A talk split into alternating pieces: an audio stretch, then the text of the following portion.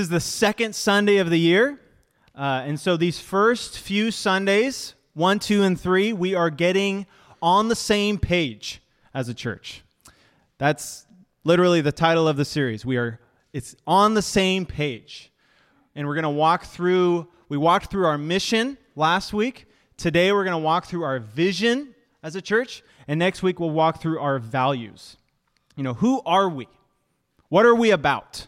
Why are we here? That's what we're talking about. And so last week we talked about our mission. The mission statement is what pushes us forward. What is our mission? We talked about last week our as God's church, our mission is to be about his mission. Simply put.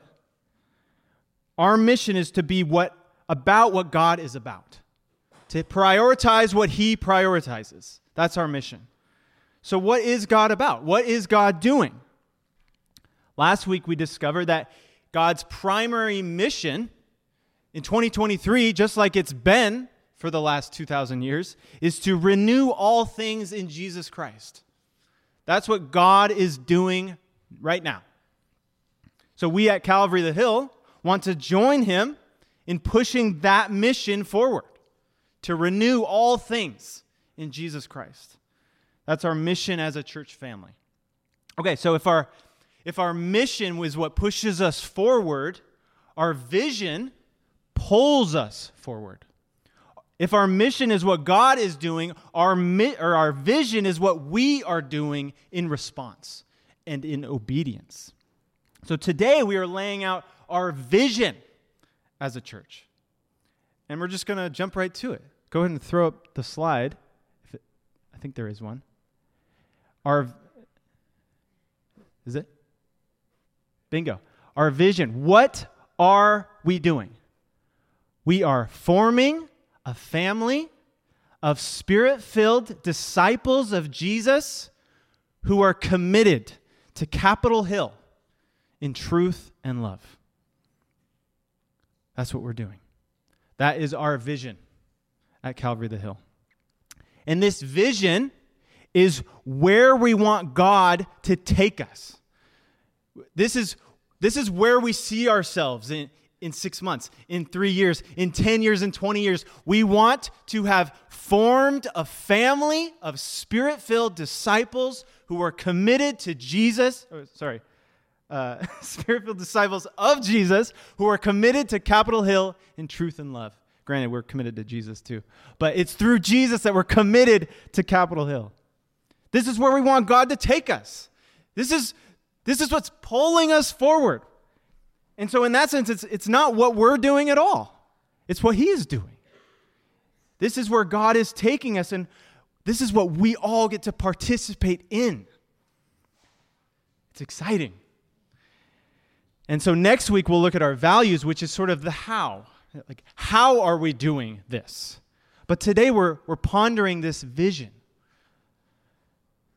And so today, as we ponder this vision of where we are going, let's, let's read some of Jesus' last words to his disciples before he ascended into heaven. So, Matthew 28, starting in verse 16. Now, the eleven disciples went to Galilee, to the mountain to which Jesus had directed them. And when he, they saw him, they worshiped him, but some doubted or wavered. And Jesus came and said to them, All authority in heaven and on earth has been given to me. Go, therefore, and make disciples of all nations, baptizing them in the name of the Father and of the Son and of the Holy Spirit, teaching them to observe all that I have commanded you. And behold, I am with you always to the end of the age. Let's pray. Your Father, I pray that you would confirm this vision through your word. God, convict our hearts, set them ablaze for what you'd have us do as a church. In Jesus' name, amen. Okay, so if God's mission is to is truly to renew all things in Jesus Christ, then that's the only way it makes sense for a human being, a human being, to say such audacious words here. These words that come out of Jesus' mouth all authority in heaven and on earth has been given to me. Go, therefore, and make disciples. And these are, who are these disciples of? They're disciples of Jesus. He says, Go make disciples for me that will be my disciples, that will look to me as their teacher, as their Lord, as their master. Why? Because Jesus is the one person in human history upon which human history rests. Because all authority in heaven and on earth has been given to him. Because he is the person by which God is renewing all things. Because he is the Savior and Lord of all, the King of kings, the Lord of lords. And so, bringing yourself and others with you to the feet of Jesus Master, teacher, Savior, boss, God. This is the single most important and wise decision you could ever make. Placing yourself under this teacher. Because he's not just a teacher saying good stuff, he saved you. By his death and resurrection, he cleanses you, He reconciles you with God, He gifts you eternal life. This is the single most important decision you could ever make. And so, this is what He has us doing as a capital C church that He commissioned this day and as a local expression of His body here. Bringing ourselves and others with us to the feet of Jesus. That's what we're about. And so this vision statement includes three aspects it has a what, a who, and a where. What are we doing? We are forming disciples of Jesus. Who are we doing it with? We're doing it with one another, as a family, with the help of the Holy Spirit. Where are we doing it? Capitol Hill. This is the Great Commission contextualized for us, for Calvary the Hill. This is our vision. And so, let's dive into each one of those. What are we doing? We are forming disciples of Jesus. And that word forming, you know, it comes from spiritual formation, which is basically a fancy term that combines everything that Jesus says right here. You know, he says, Go and make disciples, baptizing them and teaching them to observe all that I have commanded. That's spiritual formation. It's a lifelong process, starting with baptism. You know, baptism is sort of day one of your Christian life. And then it's an ongoing learning, teaching. How do I observe all that Jesus has commanded? That's formation. And it goes on until you die or until he comes back. And you, but you notice what he doesn't say here. He doesn't say, Go and make disciples of all nations, uh, baptizing them and teaching them all of my commands. That's not what he says. He says, Teach them to observe all that I have commanded. Does this include teaching Jesus' commands? Absolutely. But it's more than that because it's a life. Teach them to observe it, to keep it, to do it. He doesn't just want us to know about Him, He doesn't want us to just know the Bible. Jesus wants us to keep His commands, to do as He did, to love as He loved to be holy as he is holy, to pray as he prayed, to embody the ways of Jesus, right? Christianity is not just a religion primarily composed of believing the right things. You know, can you can you look at this document and say check check check check check check, yeah, I believe all that. It's not just that. Granted, doctrine and beliefs are important, but it's more than that. We are not disciples of a set of rules. We are not disciples of a set of beliefs. We are disciples of a resurrected and living human being who is God, who saved you from your sin, your brokenness, your shame, and wants in exchange all of you. Every part of you, He wants because He saved every part of you. Paul says to the Galatian church, he says, My little children, for whom I am again in anguish of childbirth until Christ is formed in you. That's what the goal is for Christ to be formed in us. And that's why we're doing this. That's why we're trying to abide by his commission here to make disciples and baptize them and teach them to observe all that Jesus has commanded. So, what are we doing? We are forming disciples of Jesus and then who are we doing it with? We're doing it together. And we're also doing it with the help of the Spirit of Christ. You know, he says in verse 20, Behold, I am with you always to the end of the age. He knows we can't do this alone. We can't just, we can't make disciples alone, and we can't remain a disciple alone. We need one another to both make disciples and to remain a disciple, to stay on track with Jesus. So we're forming a family of spirit filled disciples.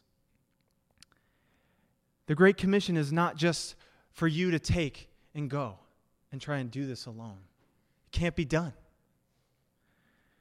This is a group effort. We do the Great Commission here in partnership with each other and with God. We're going to turn to Ephesians. We spent the last, the last year in Ephesians, and it talks a lot about the church. You know, Jesus gives this commission and he gives it to the church, and Ephesians is a book written primarily for the church what it is, what it's for, what it's doing, how it was made. So we're going to start in Ephesians 2. Take a look at Ephesians 2, starting in verse 17.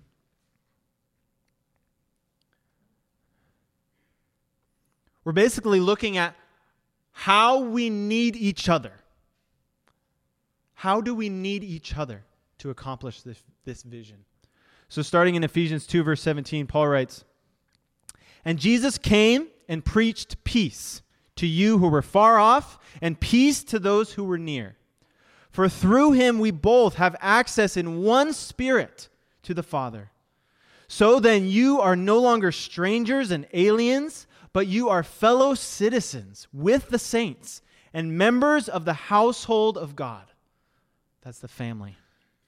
Built on the foundation of the apostles and prophets, Christ Jesus himself being the cornerstone, in whom the whole structure, being joined together, grows into a holy temple in the Lord. In him, you also are being built together into a dwelling place for God by the Spirit. Notice, it is the Spirit who is building this household of God. It is the Spirit who is joining this family together. And fast forward to Ephesians chapter 4, starting in verse 11.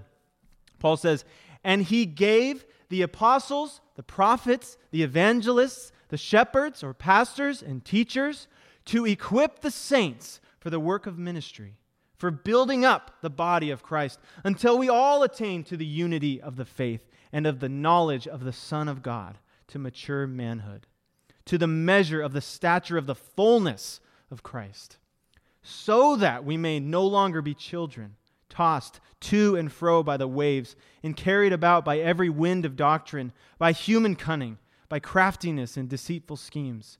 Rather, speaking the truth in love, we are to grow up in every way into Him who is the head, into Christ, from whom the whole body, joined and held together by every joint with which it is equipped, when each part is working properly, makes the body grow so that it builds itself up in love. Notice that when we're not doing this together, what happens? We are tossed to and fro by the waves, carried about by every wind of doctrine, by human cunning, by craftiness in deceitful schemes. What, what protects us from that? It is the togetherness. It is the speaking the truth in love to one another that keeps us in the boat. But notice that last line. It says, when each part is working properly, makes the body grow so that it builds itself up in love. There are two things that we offer to one another in the family of God. The first thing, love. Love. Jesus said, A new command I give to you, that you love one another, as I have loved you. That's the first thing that we need from one another is love. but the second thing we need, we see there in that last sentence, when each part is working properly. What does that mean? It means we not only need love from one another, we need one another's unique self. We need who you are, your gifts, your talents, your personality, you. We need that amongst one another. We are able to properly care for one another when we are acting as our true selves in Christ. You are not supposed to be anybody else but you.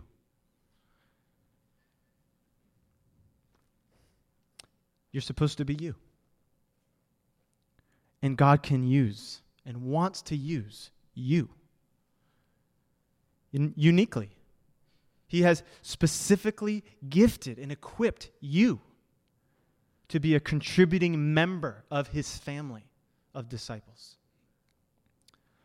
So, when we are built up in love like this, we become a witness community. You know, Jesus said that by this, they, as in people not in the church, will know that you are my disciples by your love for who? One another. So it's when this is happening that we become a community that bears witness before a watching world of the worthiness of our master, the worthiness of Christ. Oh, wow, they're disciples of Jesus. We need each other's love and we need each other's unique gifts. And who else do we need to accomplish this? God. We need God. We need His love and we need His power.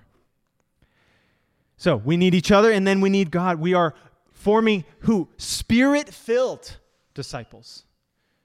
Disciples who have access to the power of God made available through Christ, which is the Holy Spirit.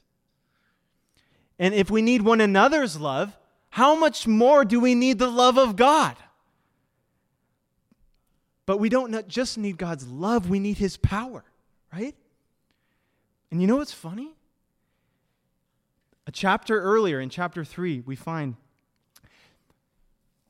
we, that we need God's power to understand God's love. God's love is so intense for you that you need God Himself in the person of the Holy Spirit to even get the fact that God loves you.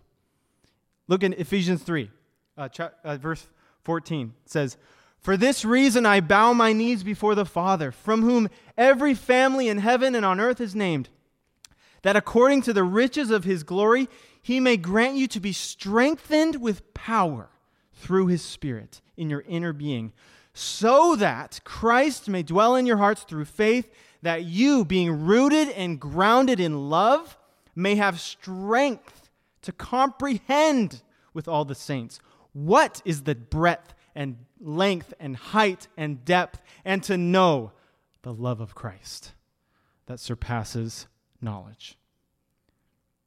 Paul is saying, I pray that the Holy Spirit would empower you to understand that God loves you. We need power. We need, we need God to help us know that we are loved. It's no wonder that so many people don't know or feel loved. It's hard to feel loved. The enemy does not want you to feel loved. That's why God gives you the Spirit and says, He convinces you that you're loved. It's like Him every day being inside of you, shaking you up and saying, No, I love you. That's what the Spirit does. That's one of the Holy Spirit's jobs.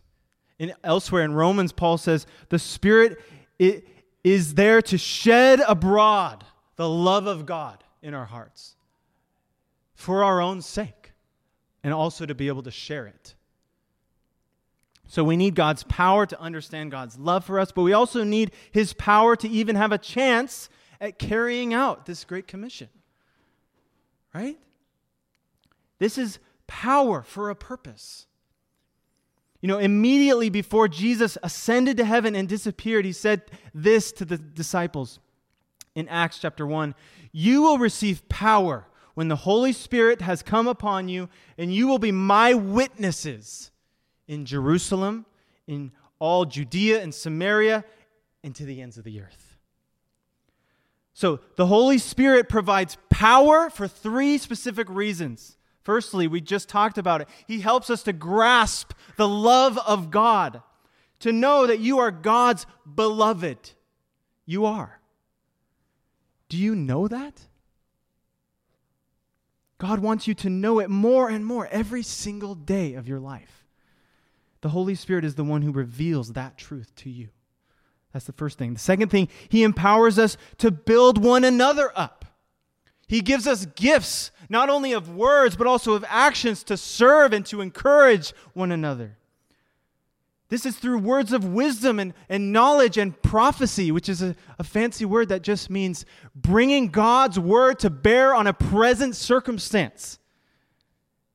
Sometimes it's future oriented, but most of the time in Scripture, prophecy is present tense.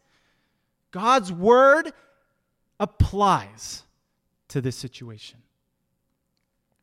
So he empowers us to build one another up. And he also empowers us and helps us to be a witness for Jesus in the world. He loves the people you know. Every person you know, God loves, and he loves them more than you do. And so he empowers you and helps you to be a witness to them, a testimony, a living, uh, a living epistle, a living example of God's work in the world proof that God loves. And He'll give you specific words and ways to minister to those people that you love, that He loves too. He wants to partner with you to bear witness to everyone His goodness and His love. So those are the, those are three of the jobs of the Holy Spirit to help us grasp the love of God, to empower us to build one another up, as well as to be a witness beyond these walls, beyond the, the confines of our family, to bring people in. So he gives power for a purpose. And what is that purpose? The purpose is to bring the gospel of Jesus Christ to the ends of the earth, as Jesus said. And what is Capitol Hill if not the ends of the earth? I mean, relative to Jerusalem, it sure is. We're here, we're at the ends of the earth. So, where are we doing it? Where are we forming disciples? Where are we partnering with one another and the Holy Spirit? We're doing it right here in Capitol Hill. You know, our church logo is a it's a it's a tree planted in the midst of buildings, man-made buildings. A sea of them and and the message of that logo is that God has planted us here. He has done it. And He's done it to be an outpost of the kingdom of God. How many of you have been able to keep a plant alive for 12 years? Probably a few of you, but that's hard. it's hard to keep a plant alive. It's not easy to do, but that's that's what we were. We were a, a tiny baby church plant that had no business surviving in this neighborhood. we wouldn't still be here unless God had willed it. There are countless church startups, church plants, old historic church buildings that have all either faded away or been torn down. But God can te- keep a tender plant alive for as long as He wants. And He has. And here we still are. Why? Why? I'm guessing it's because God, the creator of the universe, loves Capitol Hill. He loves Capitol Hill and all the people who reside here.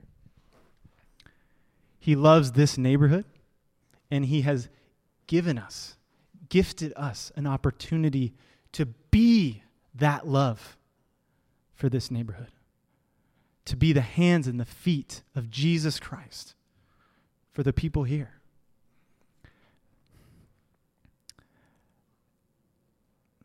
And so here we are, Capitol Hill. What, what's it like?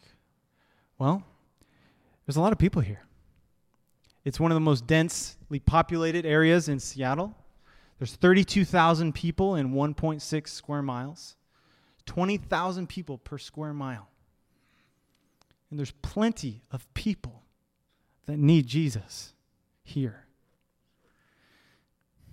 And it's the seed of culture in Seattle.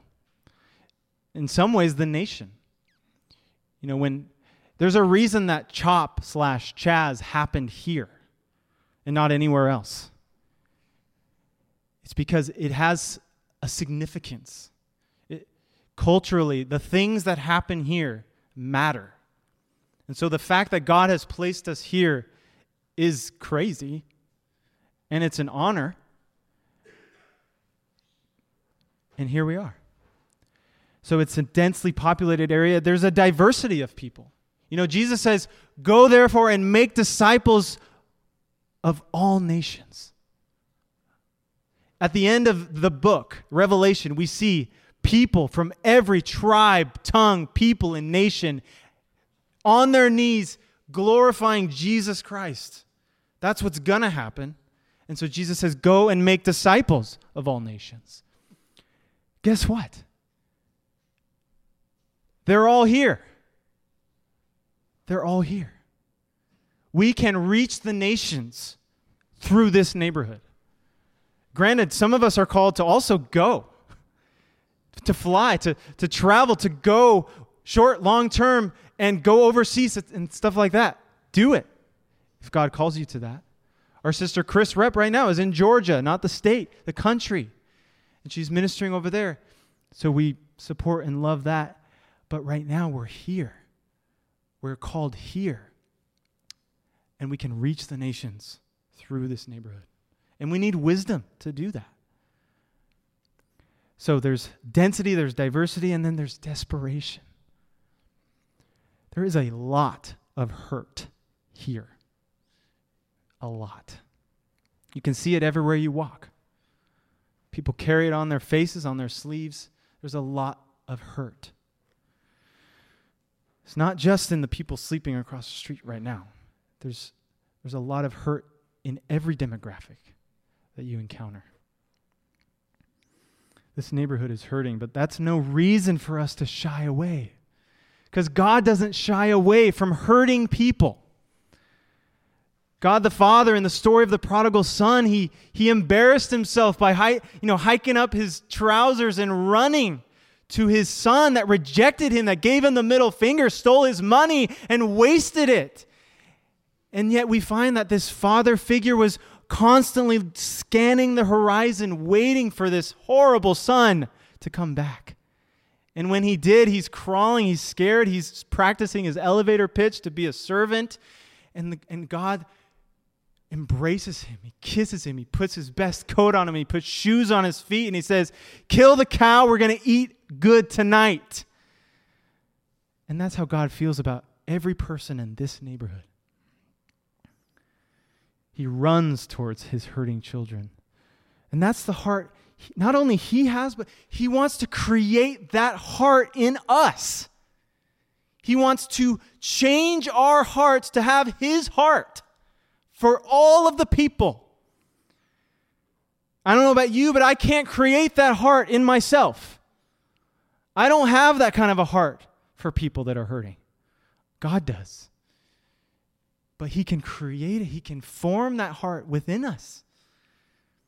As we minister to, to the 30,000 ish people in this neighborhood. And that's why we are committed to Capitol Hill, but we're not just committed to Capitol Hill in general. We're committed to Capitol Hill in truth and love. And that's sort of been our half mission statement for a decade committed to Capitol Hill in truth and love. And so, you know, we learned here in Ephesians that we are to speak to one another in truth and love but we are also to embody truth and love in all our dealings in this neighborhood. Everything we do should smell like love and taste like truth, and it should have a beautiful combination.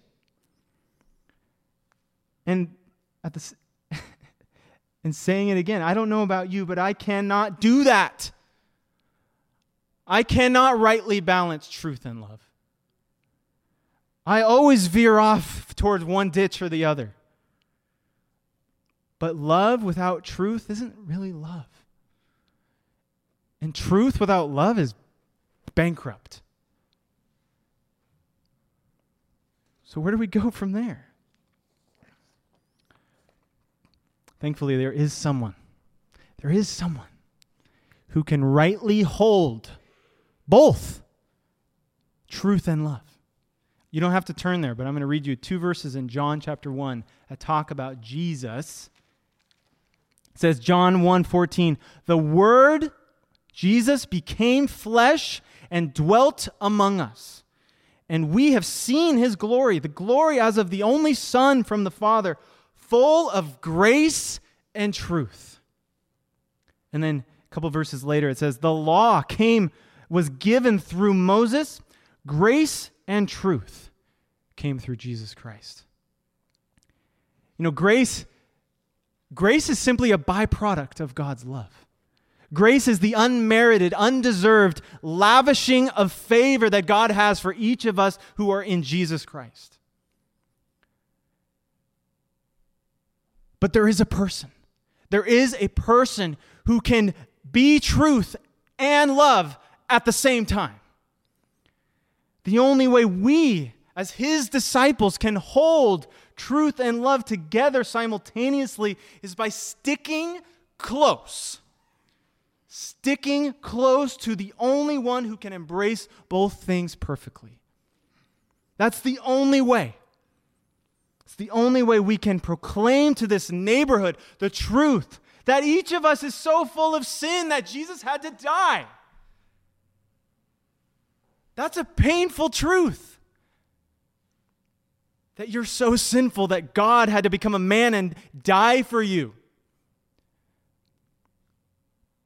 But that Jesus loved you so much that he was willing to do so. And in fact, for the joy set before him, did so. The joy of being united to you. So, we at Calvary the Hill, we have a glorious opportunity to be an outpost of the kingdom of God here. We have the humbling opportunity to trust in Jesus, to be able to balance or, or hold to each of these tightly, to not let truth go and not let love go. We have to have both. We have to cling to both. But the only way we can do so is clinging to Jesus. So, as we seek to make, baptize, and walk beside each disciple of Christ that is in our family, we have been graciously adopted as his beloved sons, daughters. Let us with joy, rest, peace, excitement, eagerly and zealously, as we saw last week, get to the task of forming a family of disciples who are spirit filled, who are committed to Capitol Hill and truth and love. So help us, God. We can only do this if God blesses us, but we want to be open handed. We want to say, God, we know you can do great things. We don't just know that because we're supposed to say that. We know that because He's done great things in our own hearts. We were that prodigal son. And yet God lavished His love and mercy on us and called us beloved. So we are going to do it. That's our vision to form a family of spirit filled disciples of Jesus who are committed to Capitol Hill in truth and love. Let's pray. Please, God, help us, empower us, convince us of your love, and then give us that same love for our neighbors here. Lord, the only way we can we can embody the grace and the truth of Jesus Christ is if Jesus you indwell us is if you give us wisdom, is if you give us creativity, you give us care and attention for those that don't receive attention. You need to give us these things because we cannot do it on our own. We need you. And so we, as a church family, Lord, we just cry out to you for that help. As the psalm said, make haste to help us in this, God. Thank you that it's not it's not just some cool thing that we're doing, Lord. This is what you're doing. And so we we we don't want to carry the burden as if it's all on our shoulders, but we want to partner with you and hold your hand as you pursue each person in this neighborhood. Lord, and in each heart that's represented here, I pray that you would put a specific calling for them. Show them what their part is in loving Capitol Hill, in being called to the mission here. And join our hearts, Lord. Together, unify us, Lord, under one purpose. And we just give it to you, the church, our church, your church. We just present to you, and we want you to do your thing. And it's in Jesus' name that we pray. Amen. So we're going to spend some time just worshiping.